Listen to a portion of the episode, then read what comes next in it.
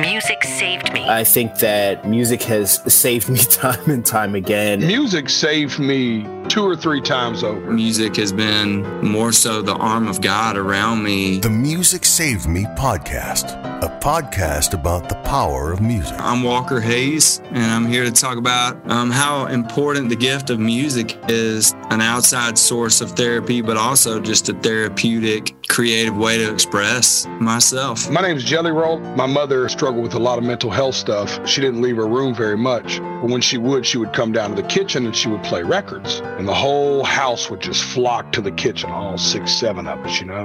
And I think that was the beginning of music starting to save my life. My name is BLKBOX. I'm a uh, neoclassical composer and pianist from Detroit, Michigan. I believe that musicians have a great power, and to use that power in a way that is of service to others is exactly why we were given the power in the first place. The Music Saved Me podcast with Lynn Hoffman, wherever you get your podcasts.